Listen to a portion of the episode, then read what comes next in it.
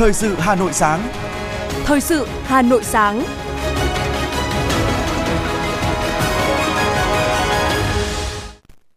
Kính chào quý vị và các bạn. Bây giờ là chương trình thời sự của Đài Phát thanh Truyền hình Hà Nội. Chương trình sáng nay có những nội dung chính sau đây. Tiếp tục các hoạt động của Thủ tướng Chính phủ Phạm Minh Chính tại Brazil. Chủ tịch Ủy ban nhân dân thành phố Hà Nội Trần Sĩ Thanh ban hành chỉ thị về việc tuyển chọn gọi công dân nhập ngũ năm 2024. Lễ tuyên dương thủ khoa xuất sắc tốt nghiệp các trường đại học, học viện trên địa bàn thủ đô năm 2023 sẽ diễn ra vào ngày 6 tháng 10 tới tại Văn Miếu Quốc Tử Giám, Hà Nội. Phần tin thế giới có những thông tin nhà lãnh đạo Triều Tiên Kim Jong Un gửi thư cho Chủ tịch Trung Quốc Tập Cận Bình, trong đó tái khẳng định cam kết tăng cường mối quan hệ hợp tác chặt chẽ giữa Bình Nhưỡng và Bắc Kinh. Nga áp lệnh giới nghiêm hàng ngày ở Donetsk. Anh khẳng định sẽ tiếp tục ủng hộ Ukraine. Bác sĩ Mỹ thực hiện ca ghép tim lợn cứu người đang hấp hối nhằm kéo dài sự sống. Sau đây là nội dung chi tiết. Thưa quý vị, trong chương trình thăm chính thức Cộng hòa Liên bang Brazil, sáng ngày 24 tháng 9, theo giờ địa phương tại thành phố Sao Paulo, Thủ tướng Phạm Minh Chính đã có cuộc tọa đàm với các doanh nghiệp Brazil. Tại cuộc tọa đàm, các đại diện doanh nghiệp của Brazil đã thông tin về các dự án hoạt động tại Việt Nam, đánh giá cao môi trường đầu tư, kinh doanh ngày càng được cải thiện tại Việt Nam, đồng thời tìm hiểu về cơ hội hợp tác đầu tư, kết nối kinh doanh, nêu các kiến nghị với các chính, với chính phủ, các bộ ngành hai nước và đề xuất các dự án hợp tác cụ thể với mong muốn tạo ra những giá trị mới và động lực tăng trưởng mới để thúc đẩy, nâng tầm quan hệ hợp tác kinh tế Việt Nam Brazil cả về chất và đi vào chiều sâu trong thời gian tới.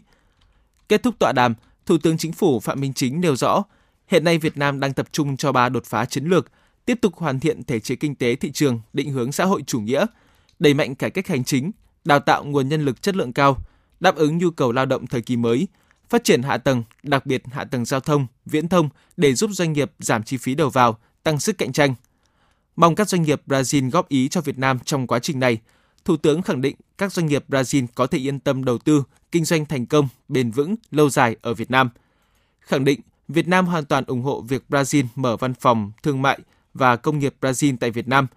Thủ tướng đề nghị các doanh nghiệp Brazil và Việt Nam đẩy mạnh hơn nữa chuyển giao khoa học, công nghệ, tăng cường kết nối để hiểu, chia sẻ và hợp tác, cùng nhau phát triển. Cùng với đó, với nền văn hóa giàu bản sắc, thể thao thành tích cao phát triển, Việt Nam, Brazil tiếp tục thúc đẩy hợp tác trên các lĩnh vực văn hóa, du lịch, thể thao. Đánh giá cao thiện trí hợp tác của các doanh nghiệp Brazil, Thủ tướng cho biết Việt Nam tích cực cùng Brazil đàm phán các hiệp định thương mại tự do, bảo hộ đầu tư, tránh đánh thuế hai lần, tạo điều kiện cho các doanh nghiệp hợp tác phát triển. Do đó, đề nghị các doanh nghiệp hai bên tích cực tham gia và triển khai các cơ chế hợp tác thành những chương trình, dự án cụ thể. Phấn đấu đưa kim ngạch thương mại hai chiều đạt 10 tỷ đô la Mỹ vào năm 2025, đạt 15 đến 20 tỷ đô la Mỹ vào năm 2030 theo hướng cân bằng hơn. Chủ tịch Ủy ban nhân dân thành phố Hà Nội Trần Sĩ Thanh vừa ký ban hành chỉ thị số 14 về việc tuyển chọn, gọi công dân nhập ngũ và thực hiện nghĩa vụ tham gia công an nhân dân năm 2024. Để thực hiện tốt nhiệm vụ tuyển quân năm 2024, Chủ tịch Ủy ban nhân dân thành phố yêu cầu cấp ủy Đảng, chính quyền các cấp của thành phố tăng cường sự lãnh đạo chỉ đạo, phát huy vai trò trách nhiệm của cả hệ thống chính trị, mọi tổ chức cá nhân trong quá trình thực hiện đồng thời kiện toàn Hội đồng Nghĩa vụ quân sự các cấp, bảo đảm đúng, đủ số lượng theo quy định và tổ chức hoạt động có hiệu quả. Các thành viên Hội đồng Nghĩa vụ quân sự các cấp theo chức năng nhiệm vụ, nâng cao vai trò trách nhiệm chỉ đạo, hướng dẫn, kiểm tra đôn đốc các địa phương thực hiện công tác tuyển quân, Bên cạnh đó, tiếp tục quán triệt và làm tốt công tác tuyên truyền, giáo dục sâu rộng trong nhân dân trên địa bàn thành phố, chú trọng đối tượng là công dân trong độ tuổi gọi nhập ngũ, nâng cao nhận thức về ý nghĩa chính trị, tầm quan trọng của công tác tuyển quân. Vào ngày 6 tháng 10 tới, tại Văn Miếu Quốc Tử Giám, Hà Nội, sẽ tổ chức lễ tuyên dương thủ khoa xuất sắc tốt nghiệp các trường đại học, học viện trên địa bàn thủ đô năm 2023. Đây là hoạt động thể hiện sự quan tâm sâu sắc của thành phố Hà Nội đối với sự nghiệp giáo dục, đào tạo, bồi dưỡng thế hệ trẻ, kế thừa và nối tiếp truyền thống hiếu học, trọng dụng nhân tài của thủ đô, của dân tộc. 96 thủ khoa được xét chọn để tuyên dương năm nay gồm các thủ khoa có thành tích xuất sắc trong học tập, thủ khoa tình nguyện vì cộng đồng, thủ khoa có hoàn cảnh khó khăn. Năm nay là năm thứ 21, Thành ủy, Hội đồng nhân dân, Ủy ban nhân dân thành phố Hà Nội tổ chức tuyên dương thủ khoa xuất sắc. Trong 20 năm qua, Thành ủy, Hội đồng nhân dân, Ủy ban nhân dân thành phố Hà Nội tổ chức tuyên dương 2067 thủ khoa. Bộ Lao động Thương binh và Xã hội đang lấy ý kiến các bộ ngành để trình Thủ tướng Chính phủ về đề xuất nghỉ lễ quốc khánh năm 2024 đối với cán bộ, công chức viên chức và người lao động của các cơ quan hành chính sự nghiệp, tổ chức chính trị, tổ chức chính trị xã hội, gọi tắt là công chức viên chức và người lao động thuộc khối doanh nghiệp. Theo đó, Bộ Lao động Thương binh và Xã hội đề xuất hai phương án nghỉ lễ quốc khánh năm 2024. Phương án 1 nghỉ 2 ngày theo quy định, trong đó nghỉ ngày 2 tháng 9 dương lịch và một ngày liền kề sau ngày mùng 2 tháng 9. Phương án 2 nghỉ 2 ngày theo quy định, trong đó nghỉ ngày mùng 2 tháng 9 dương lịch và một ngày liền kề trước ngày mùng 2 tháng 9. Với hai phương án được đưa ra, Bộ Lao động Thương binh và Xã hội đề xuất nghỉ lễ Quốc khánh năm 2024 theo phương án 1. Lý do là bởi cả hai phương án đều nghỉ 4 ngày liên tục từ thứ Bảy ngày 31 tháng 8 năm 2024 đến hết thứ ba ngày 3 tháng 9 năm 2024. Nhưng phương án 1 có ưu điểm là giảm thủ tục hành chính và không phải thực hiện việc bố trí nghỉ bù ngày nghỉ hàng tuần theo quy định tại khoản 3 điều 111 Bộ luật Lao động.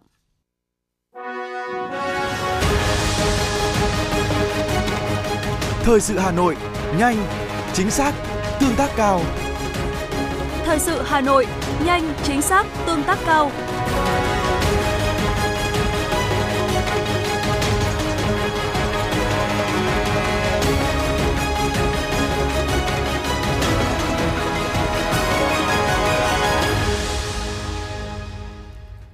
Chuyển sang những thông tin kinh tế. Ủy ban chứng khoán nhà nước cho biết, thời gian qua xảy ra hiện tượng một số tổ chức, cá nhân đặt biển tên công ty chứng khoán khi chưa được cấp phép, tổ chức vận hành các ứng dụng, sàn giao dịch thương chứng khoán trái phép như Gate.io, Bagwallet9.com, LondonNext.com, Zenomarkets.com. Thông qua mạng xã hội, các sàn giao dịch kêu gọi nhà đầu tư mở tài khoản, gửi tiền vào các ví điện tử, đầu tư vào các loại tiền mã hóa như P, USDT, BUSD trên các sàn giao dịch chứng khoán không phải do Sở Giao dịch Chứng khoán Việt Nam tổ chức vận hành. Sau một thời gian không rút được tiền hoặc tài khoản đầu tư bị thua lỗ nghiêm trọng, nhà đầu tư mới phát hiện có hành vi lừa đảo. Trước thực trạng này, Ủy ban khẳng định hệ thống pháp luật Việt Nam chưa có văn bản quy phạm pháp luật quy định về các dạng tài sản số, tiền mã hóa. Do đó, Ủy ban khuyến cáo nhà đầu tư cần cẩn trọng khi nhận được lời mời chào đầu tư từ các cá nhân, tổ chức không rõ lai lịch, nhất là đối với những lời mời chào lãi suất, lợi nhuận cao, có dấu hiệu không minh bạch. Công an thành phố Hà Nội cho biết, Phòng An ninh mạng và Phòng chống tội phạm sử dụng công nghệ cao, Công an thành phố đã ghi nhận nhiều trường hợp bị xâm nhập tài khoản Telegram. Đối tượng hay bị nhắm tới thường là những người dùng ít am hiểu về công nghệ, coi Telegram là kênh phụ, không thường xuyên quan tâm đến những biện pháp bảo mật, không biết tính năng xác thực hai bước, không kiểm tra tài khoản có bao nhiêu thiết bị đang sử dụng nên dẫn đến bị đối tượng cùng sử dụng tài khoản của mình để lừa đảo chiếm đoạt tài sản của người thân mà không biết. Để bảo vệ tài khoản Telegram, Phòng An ninh mạng và Phòng chống tội phạm sử dụng công nghệ cao Công an thành phố Hà Nội khuyến cáo người dân một số thao tác bảo mật tài khoản Telegram như sau. 1 bật tính năng xác thực hai yếu tố. 2. Telegram có tính năng thông báo đăng nhập. Khi người dùng bỗng dưng nhận được thông báo đăng nhập lạ, đó có thể là tin tặc. Thường xuyên kiểm tra các thiết bị đang đăng nhập tài khoản để kiểm tra cũng như xóa ngay những thiết bị không phải do mình đang sử dụng. 3. Nên tắt thông báo nhận tin nhắn từ người lạ để tránh các tin nhắn lừa đảo. 4. Tắt chế độ tự động download file từ các group để tránh tải phải những file có chứa mã độc. Ngoài ra, người dân cần đề cao cảnh giác khi nhận được đề nghị vay mượn chuyển tiền qua mạng xã hội. Khi nhận được yêu cầu chuyển tiền, cần phải xác minh thông qua việc gọi điện thoại trực tiếp đến người vay bằng số điện thoại đã được lưu trong danh bạ, không kiểm tra qua các ứng dụng mạng xã hội, Telegram, Zalo, Facebook. Khi phát hiện trường hợp nghi vấn, người dân cần báo ngay cho cơ quan công an nơi gần nhất. Thưa quý vị, theo công an quận Hà Đông, trung bình hàng năm trên địa bàn xảy ra gần 50 vụ đổ chất bẩn, chất thải, trong đó trên 90% bắt nguồn từ các mâu thuẫn có liên quan đến kinh doanh tài chính, các hoạt động vay nợ tín dụng đen, giải họ hay cầm đồ. Cụ thể, thời gian qua, Công an quận Hà Đông đã chủ động phát hiện, triệt phá 12 vụ, điều tra khám phá, khởi tố 12 vụ, 41 đối tượng đạt tỷ lệ 100%. Tuy nhiên, tội phạm hoạt động tín dụng đen, đặc biệt các đối tượng cho vay có độ ẩn ngày càng cao, khó phát hiện. Chúng hoạt động có sự đan xen giữa cho vay truyền thống và cho vay trên mạng công nghệ cao – Trước đây, người đi vay và người cho vay thường sẽ biết tên, tuổi, địa chỉ của nhau. Tuy nhiên, thời gian gần đây mới xuất hiện một hình thức tín dụng đen, cho vay tiền với phương thức mới, người vay không biết đối tượng cho vay. Do đó người dân phải hết sức cảnh giác, đề phòng loại tội phạm này.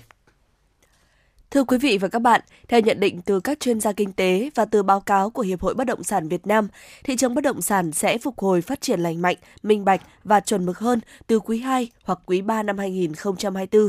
Còn từ nay đến cuối năm, thị trường vẫn sẽ ở trong giai đoạn trầm lắng.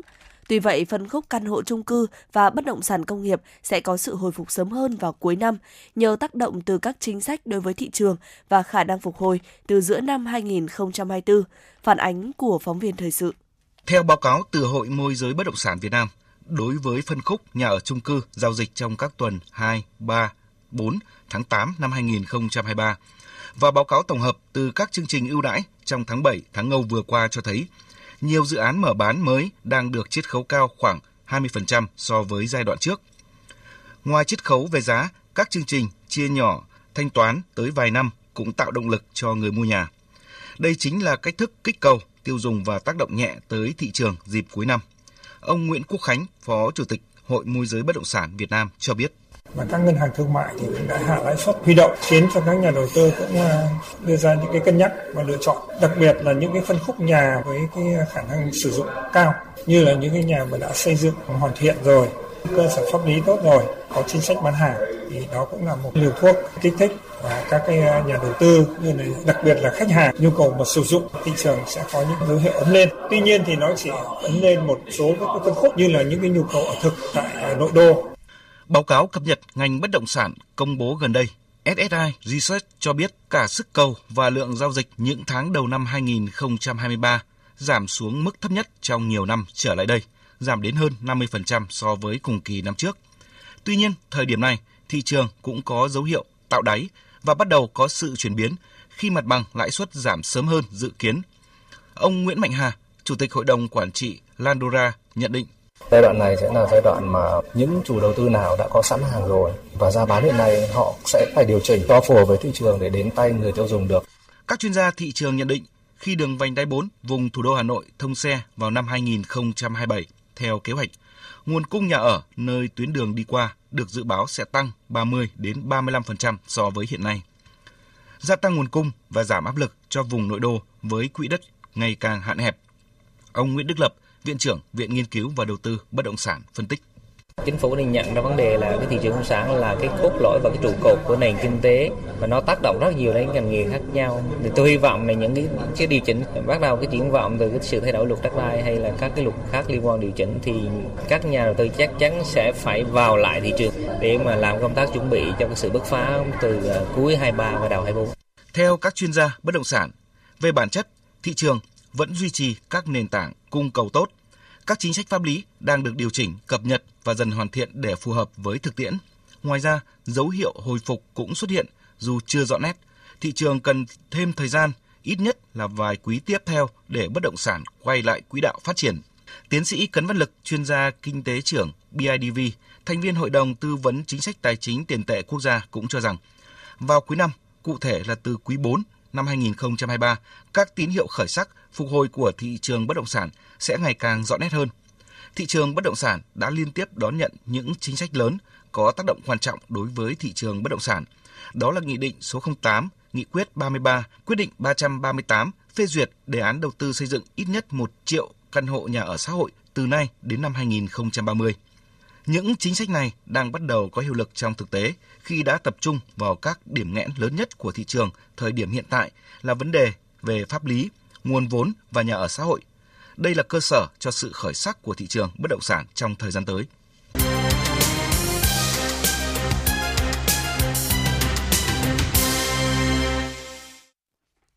Thưa quý vị và các bạn, tối qua, chương trình nghệ thuật Dòng Thời gian, bài ca đi cùng năm tháng, số 6, chủ đề Thu ca do Đài Phát thanh và Truyền hình Hà Nội thực hiện đã mang đến cho khán giả nhiều cảm xúc sâu lắng với những tuyệt phẩm âm nhạc trữ tình lãng mạn được thể hiện bởi các ca sĩ nổi tiếng, ghi nhận của phóng viên Như Hoa.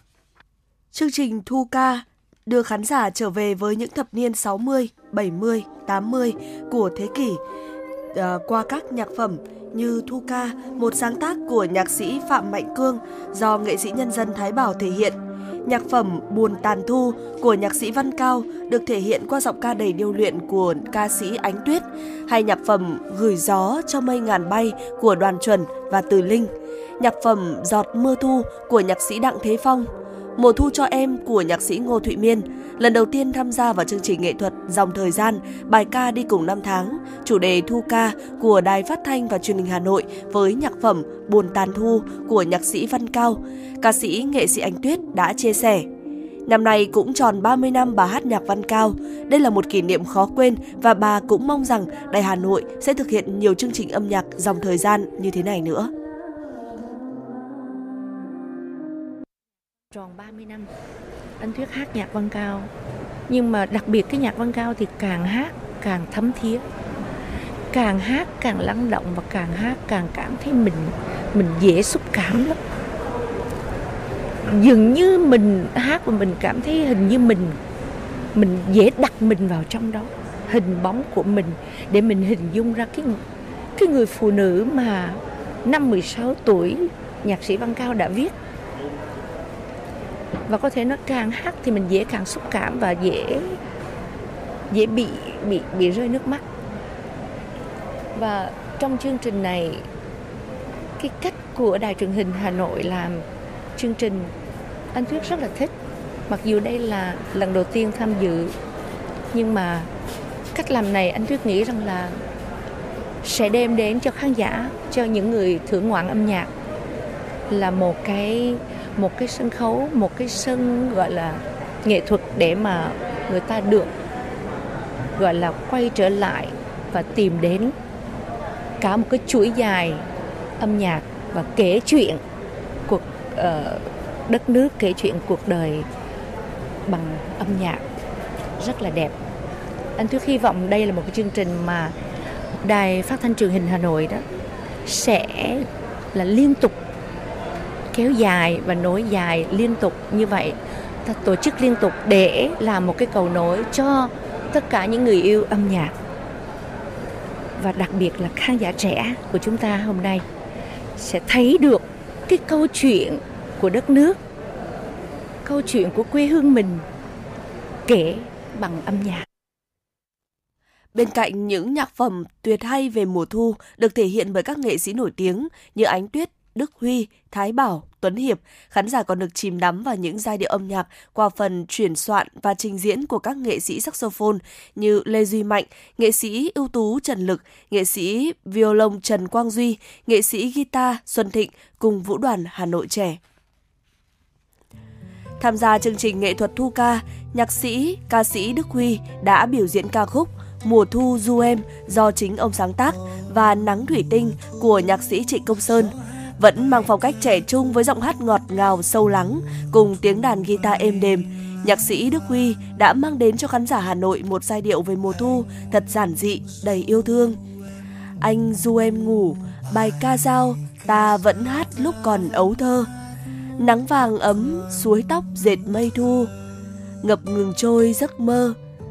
Anh du em ngủ, dài cơn mê thương yêu ấy, những ngày còn ái ân.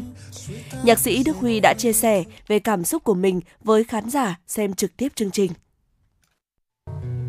Thưa quý vị, à, sáng nay tôi có dịp đi à, dạo trên bờ hồ lúc sáng sớm. Thì thật sự là cái cảm nhận cái không khí cái cái thơ mộng của buổi sáng mùa thu Hà Nội nó thấm vào người trong từng tế bào một. Và là rất là thích thú thưa quý vị và cộng thêm nữa là những cái cảnh đẹp, những âm thanh hay. Thì nói chung thì một là tất cả và tất cả là một thôi. Nếu mà bạn đã yêu cuộc sống thì tôi nghĩ là bạn sẽ yêu hết tất cả những gì về cuộc sống. Trong đó có mùa thu luôn. Chương trình Dòng Thời gian, bài ca đi cùng năm tháng với chủ đề thu ca đã khép lại với bao cảm xúc rung động nhất về mùa thu. Đài Phát thanh và Truyền hình Hà Nội sẽ tiếp tục thực hiện chương trình Dòng Thời gian, bài ca đi cùng năm tháng số 7 với chủ đề Mẹ tôi, phát sóng trong tháng 10 tới đây. Chương trình sẽ phát trực tiếp trên kênh 1 truyền hình, phát thanh trên kênh FM 96 và các nền tảng số của Đài Hà Nội. Chúng tôi rất mong nhận được sự đồng hành của quý vị và các bạn. Chân trời kiến thức, một game show truyền hình dành cho học sinh phổ thông trung học. Chinh phục đỉnh cao với chân trời kiến thức. Cuộc thi có 3 đội chơi, 4 vòng thi, bao gồm hành trang, lấy đà, tiếp sức và cán đích. Luật chơi hấp dẫn, câu hỏi thú vị. Ai sẽ là nhà vô địch của cuộc thi? Game show chân trời kiến thức phát sóng trên kênh 1 và các nền tảng số của Đài Hà Nội, app Hà Nội On, YouTube, website hanoionline.vn.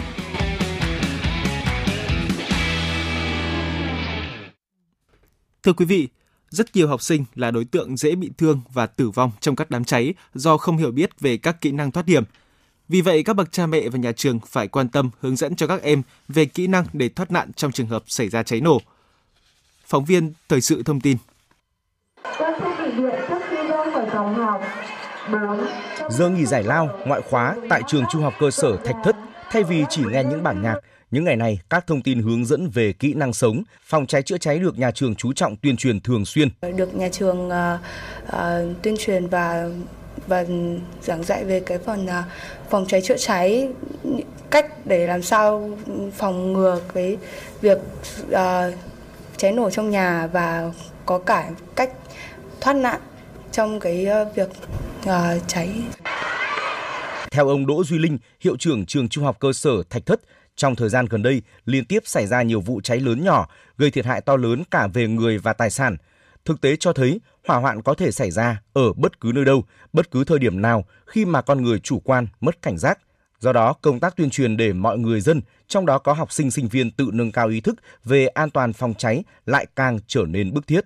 Cái thứ nhất là toàn bộ cái công tác ờ, chuẩn bị hồ sơ phòng cháy, chữa cháy và các trang thiết bị phục vụ cho phòng cháy chữa cháy năm nào chúng tôi cũng kiểm tra định kỳ theo cái uh, quy định của bên phòng cháy chữa cháy huyện Thạch Thất. Đó là về công tác kiểm tra, đánh giá cái khả năng sử dụng trong khi mà mà mà nó chẳng may xảy ra cái vụ việc.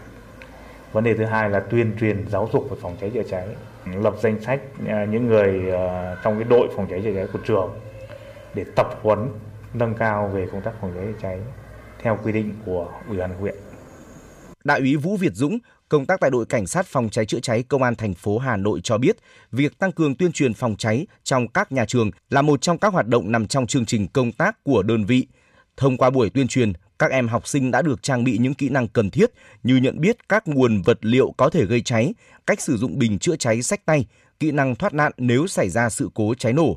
Thường thì là cái số người mà tập trung trong ờ, các nhà trường thì rơi vào khoảng từ vài trăm cho đến hàng nghìn ờ, học sinh và đặc điểm là học sinh thì ờ, tùy thuộc vào cấp học thì cái lứa tuổi là cũng còn nhỏ cho nên cái khả năng mà chữa cháy và tự thoát nạn là cũng là vấn đề đặt ra hơn nữa là lực lượng ờ, phòng cháy cháy tại nhà trường thì chủ yếu là các thầy cô giáo viên cho nên là cái việc mà ừ, thoát nạn là một vấn đề rất quan trọng trong cái quá trình mà nếu mà xảy ra cháy nổ tại nhà trường theo lực lượng cảnh sát phòng cháy chữa cháy, cứu nạn cứu hộ, một trong những nguyên nhân dẫn đến cháy nổ là do sự cố về nguồn điện, nguồn nhiệt.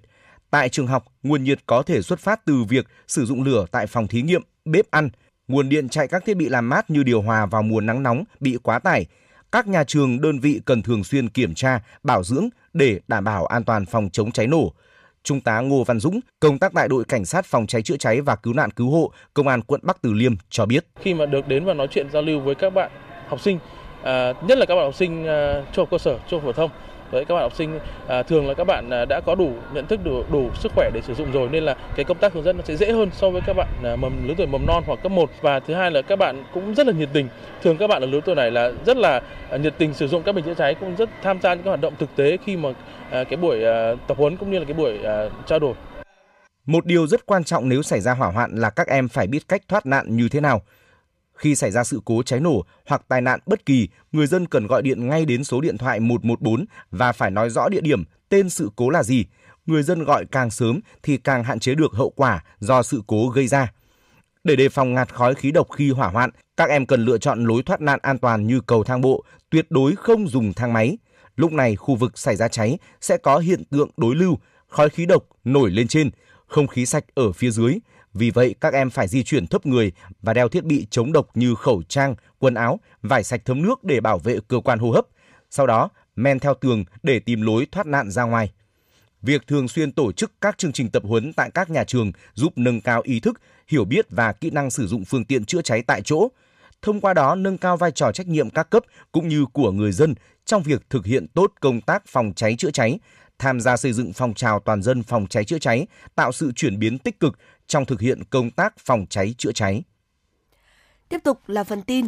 Cục Hàng không Việt Nam cho biết cơ quan này vừa ra quyết định cấm bay 12 tháng với nữ hành khách có tên LTH, trú tại thành phố Phú Quốc, tỉnh Kiên Giang, vì hành vi sử dụng giấy tờ nhân thân không do cơ quan có thẩm quyền cấp để làm thủ tục kiểm tra an ninh hàng không. Cục Hàng không Việt Nam yêu cầu các cảng vụ hàng không thông báo bằng văn bản đến công an, hải quan, cửa khẩu hàng không để phối hợp cùng tất cả hãng hàng không nước ngoài và các doanh nghiệp cung cấp dịch vụ phục vụ kỹ thuật thương mại mặt đất thuộc địa bàn quản lý để thực hiện cũng như kiểm tra giám sát việc triển khai thực hiện. Được biết đây không phải lần đầu tiên có hành khách bị cấm bay vì hành vi sử dụng giấy tờ giả khi đi máy bay. Liên quan đến công dân Việt Nam bị thương trong vụ hỏa hoạn tại Đài Loan, Trung Quốc, tính đến 12 giờ ngày 24 tháng 9, có 15 lao động Việt Nam đang được điều trị tại các bệnh viện thuộc huyện Bình Đông và thành phố Cao Hùng, Đài Loan, Trung Quốc. Đại diện Văn phòng Văn hóa Kinh tế Việt Nam tại Đài Bắc, Đài Loan đã tới thăm hỏi, động viên các lao động đang điều trị và cho biết tình trạng ba bệnh nhân nặng đã có tiến triển tốt, trong đó hai người đã tỉnh táo, nói chuyện được. Một đến hai ngày tới sẽ chuyển sang phòng điều trị thường, tạm thời không có nguy hiểm tính mạng.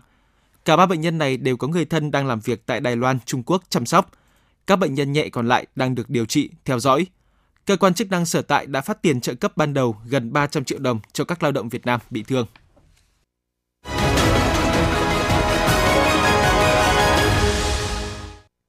Quý vị đang nghe chương trình thời sự của Đài Phát thanh và Truyền hình Hà Nội. Xin chuyển sang những thông tin quốc tế. Hãng thông tấn Trung ương Triều Tiên KCNA cho biết, nhà lãnh đạo Triều Tiên Kim Jong-un vừa gửi thư cho Chủ tịch Trung Quốc Tập Cận Bình, trong đó tái khẳng định cam kết tăng cường mối quan hệ hợp tác chặt chẽ giữa Bình Nhưỡng và Bắc Kinh. Trong thư, nhà lãnh đạo Triều Tiên Kim Jong-un bày tỏ tin tưởng rằng hai nước sẽ tăng cường đoàn kết, hợp tác và mối quan hệ Trung Quốc-Triều Tiên sẽ phát triển vững chắc, phù hợp với những yêu cầu của thời đại mới. Hãng thông tấn Trung ương Triều Tiên nhấn mạnh bức thư này nhằm đáp lại lời chúc mừng mà ông Tập Cận Bình đã gửi cho ông Kim Jong-un trước đó nhân dịp kỷ niệm 75 năm Quốc khánh Triều Tiên. Quan chức do Moscow bổ nhiệm làm lãnh đạo vùng Donetsk vừa ban hành lệnh giới nghiêm từ 23 giờ đến 4 giờ hàng ngày từ thứ hai đến thứ sáu mỗi tuần. Động thái diễn ra sau khi ông Pushilin ký một sắc lệnh vào tuần trước nhằm kiểm soát kiểm duyệt quân sự đối với thư bưu chính và các tin nhắn được truyền qua hệ thống viễn thông cũng như kiểm soát các cuộc trò chuyện qua điện thoại. Cùng ngày, tân Bộ trưởng Quốc phòng Anh Grant Sharp tuyên bố nước này sẽ tiếp tục kề vai sát cánh bên Ukraine bất kể kết quả của cuộc bầu cử Tổng thống Mỹ vào năm sau. Lãnh đạo mới được bổ nhiệm của Bộ Quốc phòng Anh cũng khẳng định London luôn dành cho Kiev sự ủng hộ vững chắc và sẽ tiếp tục làm điều đó trong tương lai. Bộ trưởng Quốc phòng Mỹ Lloyd Austin đã bắt đầu chuyến công du tới ba nước châu Phi là Djibouti, Kenya và Angola. Chuyến công du thể hiện cam kết của Bộ Quốc phòng Mỹ trong việc tăng cường quan hệ với đối tác với các đồng minh trên khắp châu Phi, cũng như tăng cường an ninh trên lục địa này. Các bác sĩ Đại học E Maryland của Mỹ đã thực hiện ca cấy ghép tim lợn vào cơ thể một người bệnh đang hấp hối nhằm kéo dài sự sống. Đây là bệnh nhân thứ hai trên thế giới được thực hiện phẫu thuật theo phương pháp này và kết quả đang rất tích cực. Hai ngày sau ca phẫu thuật cấy ghép tim, người đàn ông này đã có thể nói chuyện và ngồi dậy.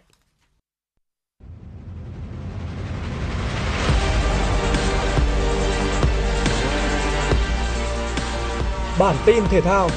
Bản tin thể thao.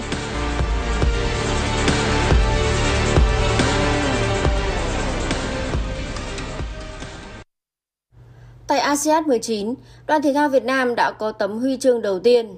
Ở nội dung thuyền 4 hạng nặng một mái treo bộ môn rowing, đại diện Việt Nam là 4 vận động viên Đinh Thị Hảo, Dư Thị Bông, Hà Thị Vui và Phạm Thị Huệ đã về đích thứ ba với thành tích là 6 phút 52,35 giây và giành tấm huy chương đồng đầu tiên cho đoàn thể thao Việt Nam. Tấm huy chương đồng thứ hai thuộc về bộ môn Taekwondo ở nội dung quyền biểu diễn cá nhân nam. Vận động viên Trần Hồ Duy đã góp mặt ở bán kết và gặp đối thủ là Kang Wan Jin người Hàn Quốc. Tuy nhiên, Trần Hồ Duy chỉ có điểm trung bình là 7,120 nên chấp nhận thua cuộc. Theo quy định của nội dung thi đấu, vận động viên thua tại bán kết sẽ được trao huy chương đồng mà không phải dự trận tranh hạng 3. Do đó, Trần Hồ Duy đã giành một tấm huy chương đồng về cho đoàn thể thao Việt Nam. Tại giải vô địch mây quốc gia 2023 diễn ra ở Thái Nguyên, đoàn Hà Nội tiếp tục khẳng định được vị thế khi giành ngôi nhất toàn đoàn ở cả hai lứa tuổi.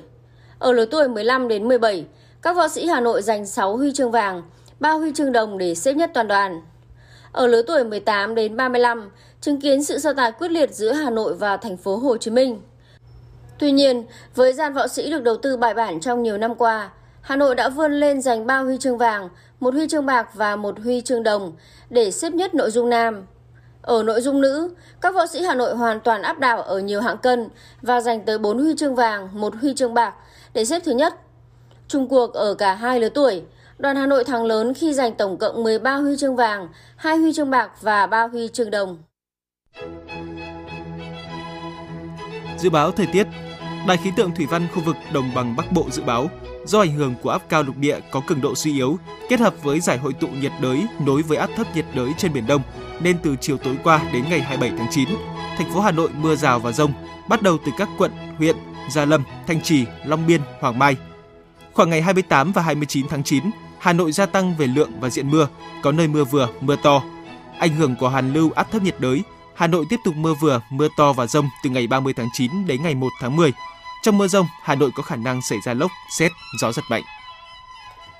Quý vị và các bạn vừa nghe chương trình thời sự của Đài Phát thanh Truyền hình Hà Nội, chỉ đạo nội dung Nguyễn Kim Khiêm, chỉ đạo sản xuất Nguyễn Tiến Dũng, tổ chức sản xuất Trà My. Chương trình do biên tập viên Nguyễn Hằng, phát thanh viên Hồng Hạnh Ngọc Bách và kỹ thuật viên Duy Anh thực hiện. Hẹn gặp lại quý vị trong chương trình thời sự 11 giờ trưa nay. Thân ái chào tạm biệt.